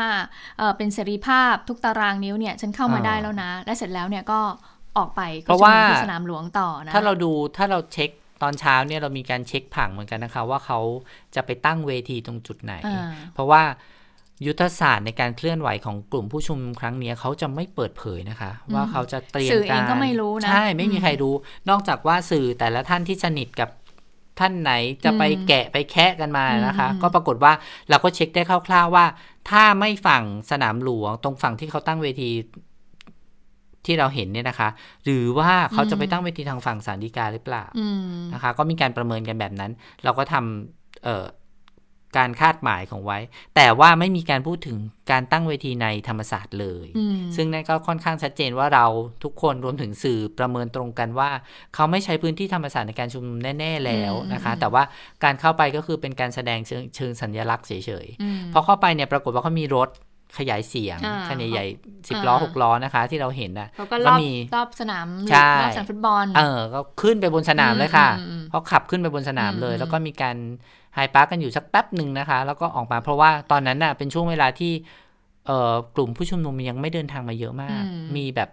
ไม่เยอะอะค่ะอืมส่วนกลุ่มสนับสนุนอื่น ๆ ที่เป็นกลุ่มเสื้อแดงจากอืมจังหวัดต่างๆนะคะ เขาก็มาจอดรถกันอยู่รอบๆสนามหลวงอยู่แล้วนะคะ ตอนแรกเนี่ยว่าจะไม่ปิดการชุมนุมแต่ว่าไปไปๆมาๆก็กลายเป็นว่าต้องปิดถนนอืมรอบสนามหลวงไปแล้วก็ มีรถตำรวจเข้ามา มีเขาเรียกว่าอะไรข้อมีถกเถียงกันเล็กน้อยอะ่ะอืมเพราะว่ารถตำรวจเข้ามาเขาก็ประกาศบอกว่า ให้อยู่ในสนามหลวงได้แค่ชั่วโมงเดียวนะอืมอืมอืมเพราะว่าไม่ได้ขออนุญาตไว้ก่อนอ่าอ่าก็แน่นอนว่าก็ต้องโดนโหแน่นอนนะคะอืมก็ตำรวจก็บอกว่าแจ้งตามที่ต้องปฏิบัติ อืมนะเป็นคะเงื่อนไขข้อกฎก็หมายต่างคนต่างปฏิบัติตามหน้าที่ของตัวเองไปนะคะอะทีนี้ในการแก้ไขรัฐธรรมนูญเนี่ย มีประเด็นนี้ก็ถามครูอยู่อยู่เหมือนกันนะคะ เพราะว่าเอ่อทางสวเนี่ยจะต้องลงลงมติเพื่อที่จะลดอำนาจของตัวเองหรือเปล่านะคะ เรื่องนี้ครูอยู่ก็บอกว่า อันนี้เนี่ยมีหลายหลากหลายความคิดเลยนะ สวเนี่ยแต่ถ้าเป็นความเห็นส่วนตัวนะ ถามเรื่องนี้นะ คิดว่าการจะแก้รัฐธรรมนูญทุกข้อแก้รายมาตราเนี่ยไม่ติดใจอะไรทั้งสิ้นเลย อันนี้ก็คงจะอยู่ในคล้ายๆกับเอ่อคุณคุณคุณคำนวณสิทธิสิทธิสมานนะคะ แต่ครูยุบอกว่าห้ามยุ่งกับหมวดหนึ่งหมวดสอง หรือว่าเรื่องของการแบ่งแยกดินแดงนะ แล้วก็การละเมิดสถาบันนะคะ แล้วก็เชื่อว่า สว สส และประชาชนคงรับเรื่องนี้ไม่ได้นะคะ แล้วทีนี้ก็ถามว่า แล้วการประสัยของแกนนำผู้ชุมนุม เชื่อมั่นว่านายกเนี่ยสามารถสั่งสว 250 คนได้ค่ะครูหยุยบอกว่าสั่งไม่ได้ทุกคนนี่เป็นเอกเทศหมด ทุกคนมีจุดยืนของตัวเองนะ ไปฟังเสียงของครูหยุยกันค่ะค่ะเอาสั่งไม่ได้หรอกครับ สั่งไม่ได้หรอกผมจะบอกว่าสวทุกคนเป็นเอกเทศส่วนตัว สั่งผมยังไม่ได้เลย สั่งคนอื่นก็ไม่ได้ แต่ผมเชื่อว่าทุกคนเนี่ยเขาก็มีจุดยืนเขาเองเขาก็จะเห็นอย่างไรเขาจังรอตอนเนี้ยที่ยังสับสนอยู่มีหกร่างไงหกร่างจะโหวตยังไงนี่นี่ก็ยังเป็นปัญหาอยู่ แต่ถ้ามีสองร่างแรกเนี่ยมันอาจจะโหวตง่ายหน่อยใช่ไหมซึ่งอันนี้มันยังสับสนปนเปกันนิดหนึ่งมันต้องดูรายละเอียดนะฮะดังนั้นยืนยันว่าสั่งไม่ได้หรอกครับนะฮะแล้วท่านก็ไม่เคยสั่งเลยนะที่ผ่านมา แม้กระทั่งตอนเลือกนายกก็ไม่มีใครสั่ง นะครับว่าจะต้องโหวตใครหรือใครเป็นนายกเท่านั้นเองหลักก็เป็นอย่างนั้นครับค่ะครูหยุยก็บอกว่าสั่งไม่ได้นะ สว อย่างผมยังสั่งไม่ได้เลยนะ ก็ต้องติดตามกันนะคะในการประชุมเอ่อแก้ไขรัฐธรรมนูญ 23-24 กันยายนนี้ แต่คุณผู้ฟังคะ ยังไม่ทันที่หมุดคณะราษฎรเนี่ยจะปักลงไปเนี่ยเขาบอกว่าผ่านพ้นไป 24 ชั่วโมงเลย ถูกถอดออกแล้วนะคะ ค่ะ ก็คือย่ำรุ่งย่ำรุ่งแต่ใช่ไหมแต่เรายังไม่รู้นะคะ ว่าหมุดเนี้ยหายไปตอนกี่เวลาเท่าไหร่กันแน่อืมแต่ตอนที่ปักลงไปเนี่ย ตอนเกือบเกือบเจ็ดโมงค่ะ ค่ะ แล้วเขาก็เขียนด้วยใช่ไหมโมงกว่าว่าอะไรนะย่ำรุ่งเวใช่ไหมลาย่ำรุ่งอ่าเขาบอกว่าเวลาย่ำรุ่งก็คือ ยังไม่สว่างดีอืมเพราะว่าเดิมเนี่ย หมุดเดิมเขาก็ใช้เวลาย่ำรุ่งเหมือนกันอืมนะคะ ค่ะ ทีนี้เรื่องเนี้ยคุณพริตหรือคุณเพนกวินว่ายังไงบ้าง เพราะว่าหมุดเนี่ยถูกถอดไปจากสนามหลวงเมื่อช่วงกลางดึกที่ผ่านมาเอ่อคุณพริตที่เป็นแกนนำที่วันนั้นเนี่ยก็ไปอ่อเป็นคนทำพิธีเอ่อแหละคนทำพิธีเป็หงในด้วยนทำพิธีนะคะ แล้วก็บอกว่าเอ่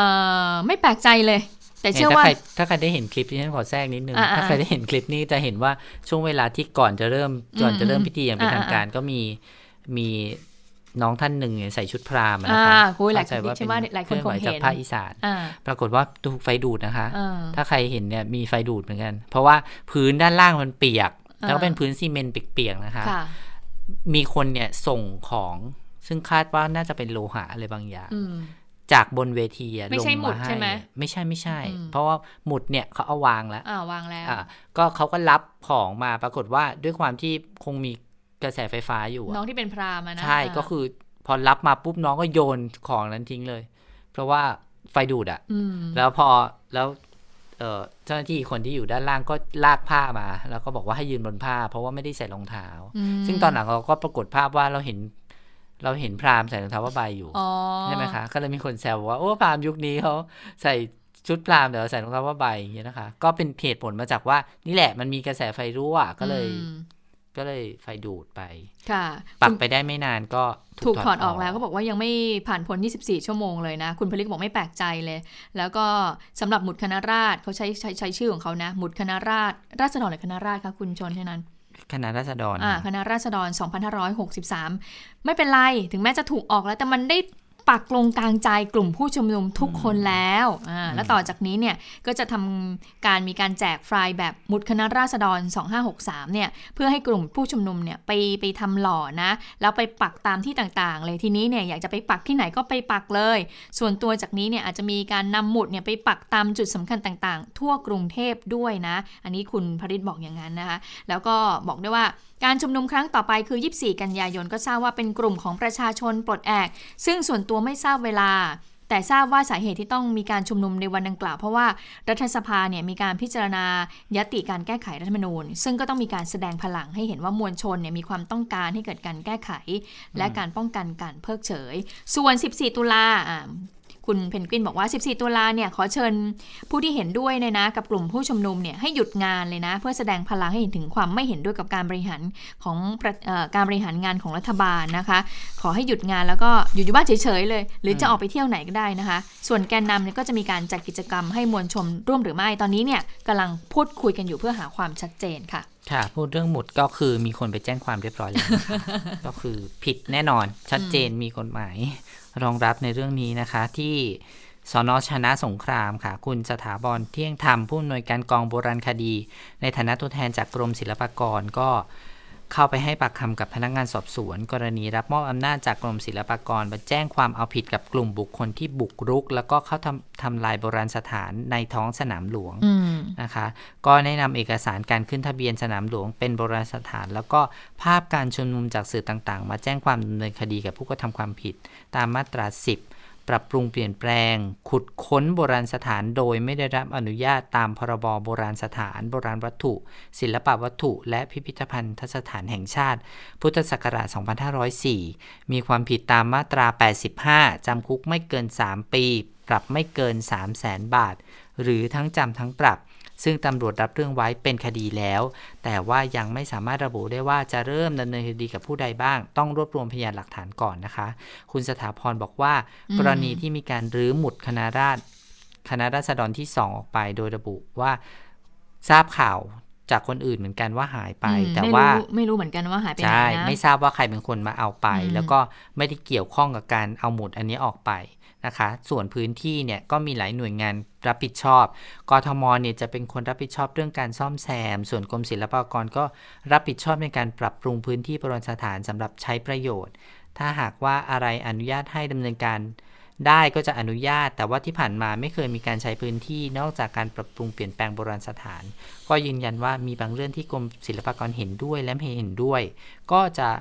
ไปเข้าข้างใดข้างหนึ่งก็ไม่ได้อืมนะคะพื้นที่สนามหลวงก็ถือว่าเป็นโบราณสถานด้วยนะคะเออแล้วก็มีหลักฐานด้วยเนาะอย่างที่คุณเชนันว่าเวลาตอนตอนที่เขาวางหมุดอะเขาก็จะเห็นเลยว่าใครเป็นคนวางหมุดอยู่ตรงนั้นนะมีใครบ้างช่ชัดเจนแต่ว่าคนขุดเนี่ยขุดแน่ๆนะคะเพราะว่าเออขุดลงไปลึกลงไปเพื่อเพื่อจะได้เอาเพื่อจะฝังเอาไปวางเออแล้วก็เอาปูนเทลงไปด้วยอีกรอบหนึ่งอืมแต่ปรากฏว่าตอนลื้อออกมาเนี่ย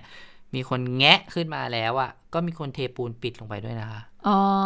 เออ อันนี้ก็เหมือนกับว่าซ่อมซ่อมให้ซ่อมให้แต่ไม่รู้ว่าหมุดไปไหนเดี๋ยวก่อนไปถามตำรวจ เออแล้วเดี๋ยวก่อนกทมไงกทมจะรู้ไหมอะคุณเชนันก็เพราะว่าเขาไปทำความสะอาดวันตั้งแต่นี้เย็นสำนัวักนงานนี้เขตแล้วพระนครเขาบอกว่าเออเขาว่าปิดพื้นที่ตอนสี่ทุ่มซึ่งเป็นตามปกติเขาปิดพื้นที่เลยสี่สี่ทุ่ทุ่มมของเมื่อเย็นวันอาทิตย์นะ ใช่ ล้อมรั้วสิคือปกติแล้วเขาปิดทุกสี่ทุ่มอ่าแล้วเปิดอีกทีตีห้าอ่าค่ะแต่ว่าปรากฏว่าเมื่อคืนเนี้ยมันมีเหตุการณ์นู่นนี่นั่นใช่ไหม ก็มีเจ้าหน้าที่เข้ามาตรวจพื้นที่อะไรอ่าเรียบร้อยเนี่ยทำสี่ทุ่มปิดเหมือนเดิมนักข่าวเราก็ไปดูว่าสี่ทุ่มเออปิดจริงนักข่าวก็เลยกลับค่ะ ไม่ได้เฝ้า เพราะว่า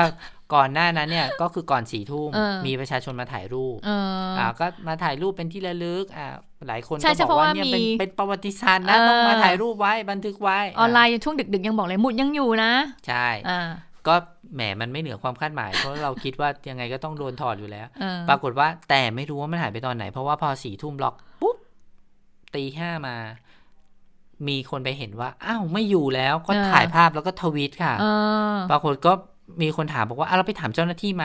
บอกว่าไปถามเจ้าหน้าที่แล้ว เจ้าหน้าที่บอกว่าไม่รู้เพราะว่าเพิ่งมารับเวรตอนตีห้านี่แหละพอมาถึงมันก็ไม่อยู่แล้วดิฉันว่าตัวไหนรู้ไหม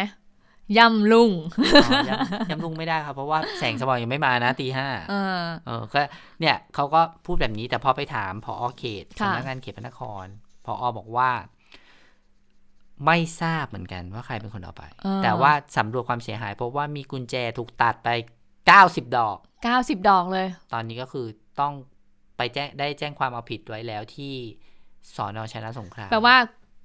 กลุ่มคนที่จะโดนแจ้งนี่คือไปทำลายกุญลูกกุญแจ ทรัพย์สินทรัขพองย์สิกนรุงเทพมหานครแล้วเขาจะโดนสียหายตอนนี้กรณีที่เขาเอาหมุดออกมาไม่มีใครรู้ไงคะ ว่าใครเป็นคนเอาหมุดออกเออใช่ไหมคะแต่ที่เพราะฉะแน่ๆที่จะโดนมัไม่คำมีคนเอาถูกเอาผิดเออแต่ว่าที่แน่ๆที่โดนเอาผิดเรื่องของการเอาหมุดฝังเนี่ยก็คือคือทางแกนนำกลุ่มผู้ชุมนุมใช่ อันเนี้ยกทมก็พูดว่าเป็นหน้าที่ของกรมศิลป์อืมที่กรมศิลป์จะต้องไปดำเนินการ ส่วนพอไปถามตำรวจอืมตำรวจบอกว่า แบ่งรับแบ่งสู้อืมบอกว่า ไม่รู้ใครเอาไปเหมือนกัน แต่คิดว่าคงเป็นเจ้าหน้าที่แหละอืมแต่ไม่รู้เจ้าหน้าที่ส่วนไหนเหมือนกันอืมนะคะ ค่ะ ก็อาจจะเป็นยุทธวิธีหนึ่งนะคะ ที่หลาย ๆ คนก็บอกเหมือนกันว่า ก็คือเออทางฝ่ายเจ้าหน้าที่รัฐเนี่ย คือให้ทางผู้ชุมนุมเนี่ยจะทำอะไรเนี่ยทำไปเลยค่ะเดี๋ยวค่อยไปเก็บพูดง่ายๆถ้าเป็นภาษาง่ายๆ ก็ไปเช็คบินทีหลังเออถ้าเราถามส่วนตัว เราก็รู้สึกว่ามันเป็นการแสดงออกเชิงสัญลักษณ์อย่างหนึ่งอืมเหมือนกับการไปแจกโบอืมสีขาวให้ผูกอืมเหมือนกับกะเออวิธีการชูสามนิ้วหรือมอื่นๆเนี่ย เพียงแต่ว่าครั้งนี้อะมันต่างไปจากครั้งอื่นคือ โบสีขาวมันผูกที่เราใช่ไหมคะนิ้วสามนิ้วมันอยู่ที่เรา ตัวเราอ่าใช่ แต่ว่าคราวเนี้ยเออมันใช่ใช่ต้องดันไปขุดพื้นที่ ที่โบราณสที่ถาเป็นนโบด้วยราณสถานอ่าอันมันนี้ก็มีเลยผิดมีขึ้นความผิดชัดเจนค่ะอ่านอกจากทางทางกรมศิลป์จะไปแจ้งความเอาผิดแกนนำม็อบแล้วใช่ไหมมีอีกคะใช่ไหมคะอีกค่ะ มีในายแพทย์ตุลสุทธิสิทธิสมวงศ์แกนนำกลุ่มคนเสื้อหลากสี ก็ไปแจ้งความกับเอ่อพนักงานสอบสวนสนชนะสงคราม ให้ดำเนินคดีกับบุคคล 3 คนค่ะ ในความผิดฐานกฎหมายอาญามาตรา112นะคะ แล้วก็บอกว่ามีหลักฐานเอกสารชัดเจนด้วยนะคะไปฟังเสียงของนายแพทย์ตุลสุทธิสมวงศ์กันค่ะอ่า มาร้องทุกข์กล่าวโทษเพื่อดำเนินคดีกับกลุ่มประชาชนนักศึกษาที่ชุมนุมเมื่อวันที่ 19 20 กันยาที่ท้องสนามหลวงนะครับแล้วก็มีผู้ที่ปราศัยบนเวทีเนี่ยนะครับสามท่านที่มีการปราศัยนะครับเข้าข่ายผิดกฎหมายมวลกฎหมายอาญามาตรา112 ครับ ก็คนแรกก็เป็นเอ่อคุณปนัสยานะครับ คุณรุ้งนะครับ คนที่สองก็คือนายอานนท์นำพาถ้าผมจำสกุลไม่ผิดนะครับ คนที่สามก็คือคุณพริตนะครับเอ่อเพนกวินครับ พฤติกรรมที่ว่าเข้าข่ายมาตราหนึ่งสองที่เห็นนี่คือพฤติกรรมยังไงก็คือเออมีการกล่าวถึงใช้คำว่าสถาบันพระมหากษัตริย์บ้าง พระมหากษัตริย์บ้างนะครับ แล้วก็บอกว่ามีการถ้าผมพูดผมจะผิดเองไหมเนี่ยนะครับไม่ไม่ใช่ครับก็คือบอกว่าพระมหากษัตริย์สถาบันกษัตริย์เนี่ยกระทำการไม่ไม่เหมาะสมอะผมขอใช้คำนี้ดีกว่านะครับ ก็คงไปดูรายละเอียดกันไม่ไม่เห็นแก่ความทุกข์ยากของประชาชนนะครับนะฮะก็อันนี้เนี่ยแล้วก็บางคนเนี่ยเท้าความไปถึงว่า ตั้งแต่ 14 ตุลาเนี่ยก็มีการเดินกระบวนไล่ถนอมพระพาสไป แต่ก็ยังไม่แก้ที่ปัญหา แล้วก็เรียกร้องให้มีการปฏิรูปสถาบันกษัตริย์ แล้วก็บอกว่าท่านท่านอยู่ใต้กฎหมายนะแต่นี้บอกให้ให้มาอยู่ใต้ประชาชนนะครับนะฮะแล้วก็คือคือมีต้องต้องบอกว่าในรายละเอียดเนี่ยผมไม่สามารถคือผมจะแจ้งกับเจ้าที่ตำรวจเท่านั้นนะครับก็เดี๋ยวต้องไปถามอีกทีหนึ่งหลายท่านคงคงคงได้ดูภาพข่าวแล้วก็บอกว่าเป็นการ กระทำที่ทำให้เป็นดูหมิ่นนะครับ ดูหมิ่นตกลงคุณเอ่อในายแพทย์ตุลจะผิดไหมคุณชนนันท์เอาก็ถ้าถ้าเผยแพร่โดยการโฆษณา อ่าออกสื่อก็อาจจะมีส่วนผิดค่ะแล้วก็พยายามเอ่อในายแพทย์ตุลก็พยายามเลี่ยงนะคะสรุปก็คือว่าแจ้งความเอาผิดนะคะสามคนที่เป็นแกนนำก็คือมีเอ่อปนัสยา มีอานนท์แล้วก็มีนายพริตนะคะ ที่ปราศัยถึงสถาบันด้วยถ้อยคำที่ไม่เหมาะสม พร้อมกับเรียกร้องปฏิรูปสถาบันเป็นการดูหมิ่นสถาบันนะ เพราะว่าหลายคนหลายคนหลายท่านเนี่ยพอได้ยินแล้วเนี่ยต่างก็เอ่อรู้สึกไม่สบายใจนะคะเอ่อโดยในายแพทย์ตุลก็บอกว่าการแจ้งความครั้งนี้เนี่ยไม่ได้เป็นการกลั่นแกล้งบุคคลทั้ง 3 คนนะ เพราะว่ากฎหมายมีไว้เพื่อความสงบเรียบร้อยในบ้านเมือง หากไม่เกี่ยวข้องกับเรื่องสถาบัน แม้การใช้สถานที่ชุมนุมที่ไม่เหมาะสมก็เข้าข่ายความผิดมาตรา 116 ค่ะอะไม่ได้มีแค่ในแพทย์ตุลใช่ไหมคะคุณชนนันท์คะอืมนักร้องค่ะ มีนักร้องนักร้องด้วยอีกท่านหนึ่งนักร้องท่านนี้ก็คือคุณศรีสุวรรณจันยาค่ะเลขาธิการสมาคมองค์กรพิทักษ์รัฐธรรมนูญไทย ก็โพสต์เฟซบุ๊กเนี่ยต่อเนื่องนะคะ ตั้งแต่เริ่มมีการชุมนุมว่าจะไปเอาผิดใครบ้างหนึ่งสองสามสี่เลยนะคะ ทั้งช่วงแรกๆตั้งแต่ท่อน้ำเลี้ยงแล้วนะเออทั้งทั้งนักการเมืองอืมทั้งแกนนำการชุมนุมนะคะ รวมถึงผู้ชุมนุมบางส่วนนะคะ ก็เยอะมากเลย แต่ว่าเมื่อเช้าเนี้ยไป ไปที่กรมศิลปากรค่ะค่ะ ไปเรียกร้องต่อที่บดีกรมศิลปากรว่า ให้ดำเนินคดีเอาผิดกับ 18 แกนนำกลุ่ม แนวร่วมธรรมศาสตร์และการเมืองนะคะ ว่าฝ่าฝืนกฎหมายบุกรุกเข้าไปในสนามหลวง ซึ่งเป็นบริษัทฐาน แล้วก็ตัดรั้วเข้าไปทำลายพื้นที่สนามหลวง ปักหมุดคณะราษฎรซึ่งเป็นทรัพย์สินของทางราชการทำให้เกิดความเสียหาย ก็คุณศรีสุวรรณก็ชี้ประเด็นนี้ออกมาบอกว่าพรบโบราณสถาน โบราณวัตถุ และศิลปวัตถุเนี่ยระบุชัดเจนเลยว่าการกระทำแบบนี้เป็นการบุกรุกนะคะ แล้วก็สร้างความเสียหายทำลาย มีกฎหมายรองรับชัดเจนก็เลยเรียกร้องให้ทางกรมศิลปากรดำเนินการ ซึ่งเราก็เห็นแล้วว่ากรมศิลปากรดำเนินการแล้วนะคะ ก็ฟังเสียงคุณศรีสุวรรณกันสักหน่อยค่ะก็ถือว่ากรุงเทพมหานคร โดยเฉพาะสำนักงานเขตพระนครในฐานะเป็นอ่อหน่วยงานที่รับผิดชอบโดยตรงเนี่ยก็ถือว่าเป็นผู้เดือดร้อนและเสียหายที่จะต้องดำเนินการ เอาผิดนะครับแทนนำทั้ง 18 คนนะฮะในฐานเอ่อร่วมกันกระทำความผิดนะครับฝ่าฝืนกฎหมาย ตามประมวลกฎหมายอาญามาตรา 83 ด้วยกันด้วยครับ ค่ะ นี่นอกจากให้กรมศิลปากรดำเนินการอืมก็ยังเรียกร้องให้ทางกทมดำเนินการด้วยนะคะ แต่ว่ากทมเขาก็พูดค่อนข้างชัดเจนว่าเป็นเป็น ภาระหน้าที่ของทางกรมศิลปากรจะดำเนินการนะคะกทมเพียงแต่เป็นผู้ดูแลพื้นที่เท่านั้นเองนะคะค่ะอนอกจากมีความเคลื่อนไหวของนายแพทย์ตุลแล้วก็คุณศรีสุวรรณแล้วนะคะอ่ามาดูอีกฝากฝั่งหนึ่งบ้างนะคะ กลุ่มคณะรณรงค์เพื่อรัฐธรรมนูญฉบับประชาชน หรือคอรชอนะคะนำโดยนายอนุสรณ์อุนโน ซึ่งเป็นคณะบดีคณะสังคมวิทยา และมนุษยวิทยา มหาวิทยาลัยธรรมศาสตร์นะคะ วันนี้ก็เป็นตัวแทนของกลุ่มคอรชอไปยื่นหนังสือ เรียกร้องการลงมติ ยติร่างแก้ไข เพิ่มเติมรัฐธรรมนูญต่อประธานวุฒิสภาค่ะ โดยบอกว่าช่วงแรกเนี่ยทางคอรชอก็จะประสานจะส่งตัวแทนสวมารับหนังสือนะ แต่ท้ายที่สุดเนี่ยก็ไม่มีสวเนี่ยลงมารับมอบหนังสือแต่อย่างใดนะคะ โดยบอกว่าต้องมายื่นหนังสือเพื่อเรียกร้องให้สว ยกมืออย่างน้อย 84 เสียง ให้รับหลักการในยติขอแก้ไขรัฐธรรมนูญ โดยจะต้องเลือกฉบับที่สสลต้องมาจากการเลือกตั้งโดยตรงเท่านั้น และสวจะต้องยกมือรับหลักการในยติการแก้ไขร่างรัฐธรรมนูญของฝ่ายค้านด้วยนะคะ ที่ว่าด้วยการปิดสวิตสว เพราะเห็นว่าสวเนี่ยเป็นปัญหาต่อระบอบประชาธิปไตยนะคะ ไปฟังเสียงของออทางกลุ่มตัวแทนคอรชกันค่ะ ทางคอรชอเองก่อนหน้านั้นเราก็ไม่ได้เลือกเส้นทางที่จะเดินบนถนนนะครับเราก็ไม่ได้เลือกเส้นทางแบบนั้นเลย ก็อย่างที่ว่าคอรชอเราเป็นองค์ประกอบมาจากนะฮะเครือข่ายนักวิชาการนะครับประชาชนนะครับนักศึกษารวมไปถึงกลุ่มองค์กรสังคมต่างๆ แล้วเราก็อยากจะเลือกช่องทางนี้ในการคลี่คลายปัญหา แต่ถ้ามันตีบตันเช่นนี้จริง ๆ เราก็อาจจะมีความจำเป็นนะครับจะต้องเปลี่ยนนะฮะเอ่อยุทธวิธีในการเคลื่อนไหวกดดันใหม่ เพื่อให้ได้มาซึ่งไอ้สิ่งที่เรียกว่ารัฐธรรมนูญฉบับประชาชนจริงๆ ซึ่งตอนตอนนี้เนี่ยมันมีช่องทางอยู่แล้วไงที่จะไป ก็อย่าได้มาขัดขวางในช่องทางการเขียนรัฐธรรมนูญฉบับประชาชนเลยครับ อาจารย์คะเห็นว่าวันที่ 24 จะมาเนี่ยค่ะ ที่นี่อะไรยังไงคะ ซึ่งอันตรงส่วนนี้เราเอ่อเราเราเราไม่ทราบเนาะเพราะว่าอันนั้นเป็นส่วนของเด็กๆเขานะครับประกาศในเวที แต่ว่าของเรานะฮะก็คือมาตามไอ้สิ่งที่เราทำเฉพาะ ใช่ใช่เฉพาะของ ใช่ใช่คือในตรงส่วนนั้นก็ก็แล้วแล้วแต่เด็ก ๆเขาจะทำอะไรกันก็ว่ากันเขาเข้าไปนะครับชมาด้วยไหมคะ เอ่อเราน่าจะมาสังเกตการณ์สังเกตการณ์แต่ว่าไม่ได้ขึ้นบนเวที ค่ะ ในการชุมนุมที่ผ่านมามีหลายท่านนะ ถ้าคุณผู้ชมลองสังเกตดีๆ หลายคนเนี่ยก็ก็บอกว่าเออก็แล้วแต่เด็กๆ ไม่รู้ว่าเด็กๆเขาจะทำยังไงกันนะคะ ที่มากันวันนี้เนี่ยมาสังเกตการณ์กันนะคะ คือใช้คำว่าสังเกตการณ์กันบ่อยมากเลยนะครัคะบโดยเฉพาะกับเอ่อกลุ่มนักการเมืองนะคะที่ลงพื้นที่ไปเอ่อร่วมสังเกตการณ์ในการชุมนุมของน้องๆ นักศึกษาในครั้งนี้ด้วยค่ะก็เป็นนี้ถูกทวงถามกันหลายคนนะคะอืมบางบางท่านก็ออกมาตอบแล้วว่าไปทำไมไปอืมเพื่ออะไรไปดูอะไรกันนะคะ ส่วน วันที่ 24 ที่ที่รัฐสภาที่ทางกลุ่มประชาชนปลดแอกจะไป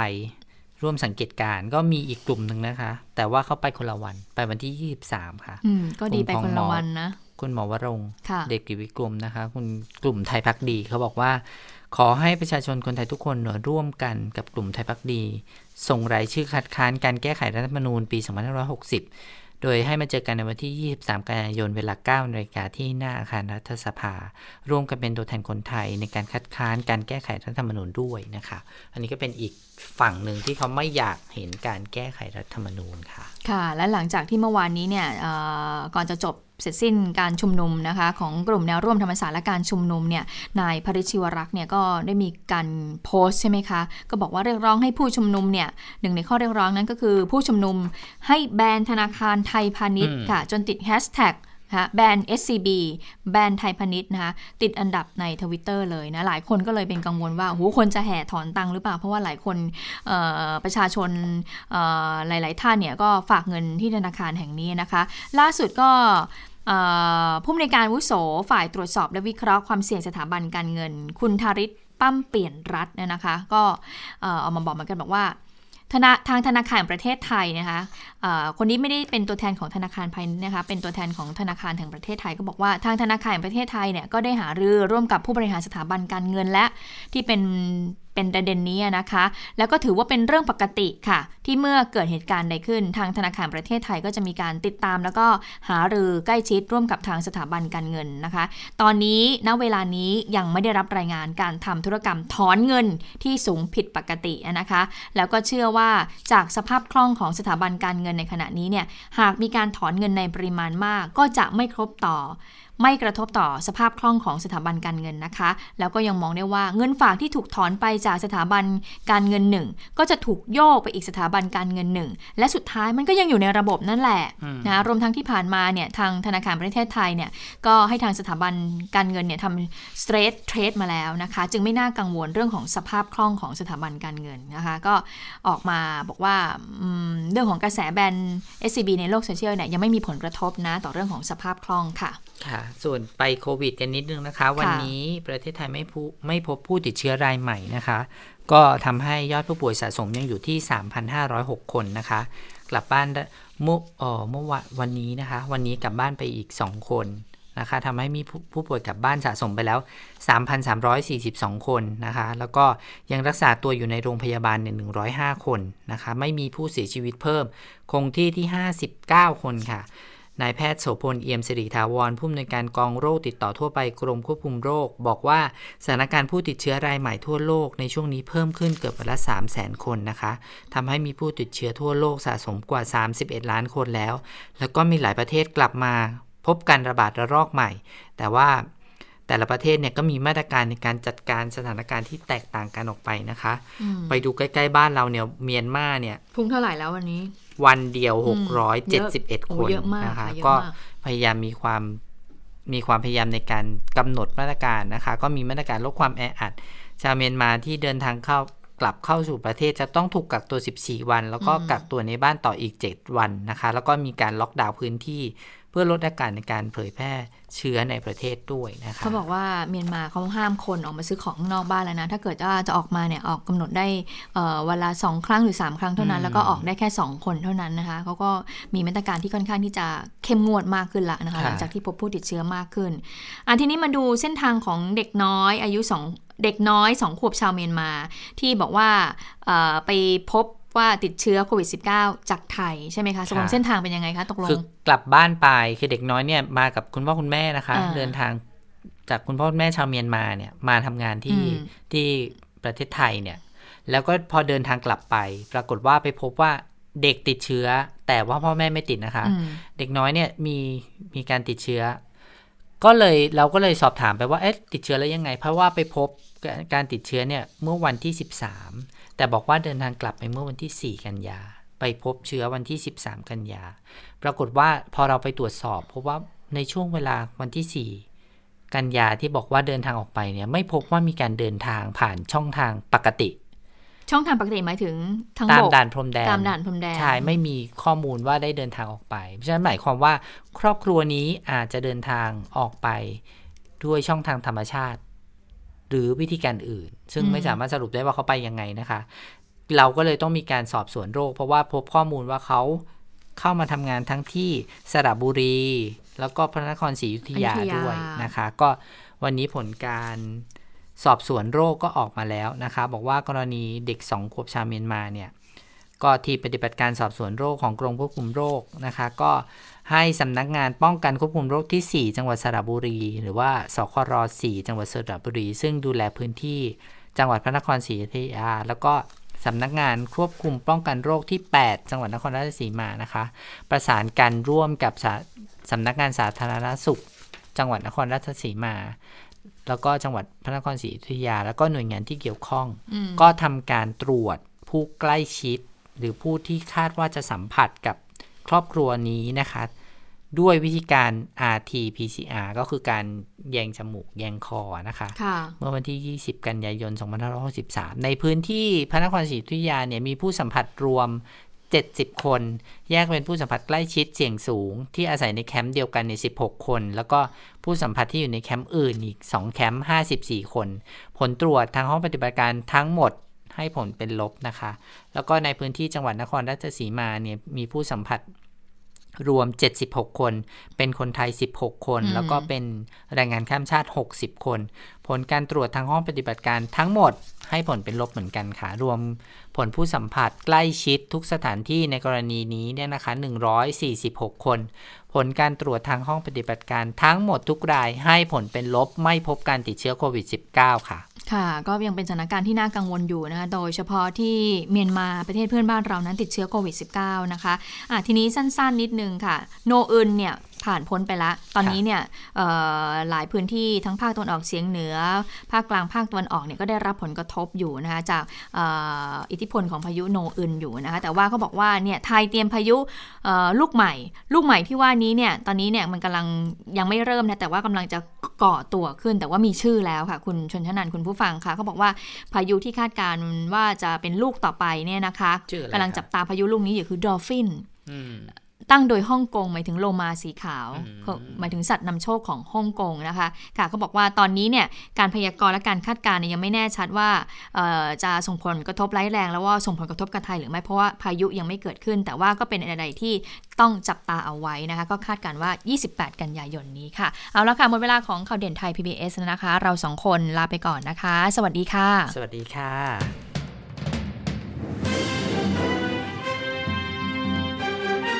ติดตามข่าวเด่นไทย PBS ได้ทุกวันจันทร์ถึงศุกร์เวลา 15นาฬิกาทางไทย PBS ดิจิทัล Radio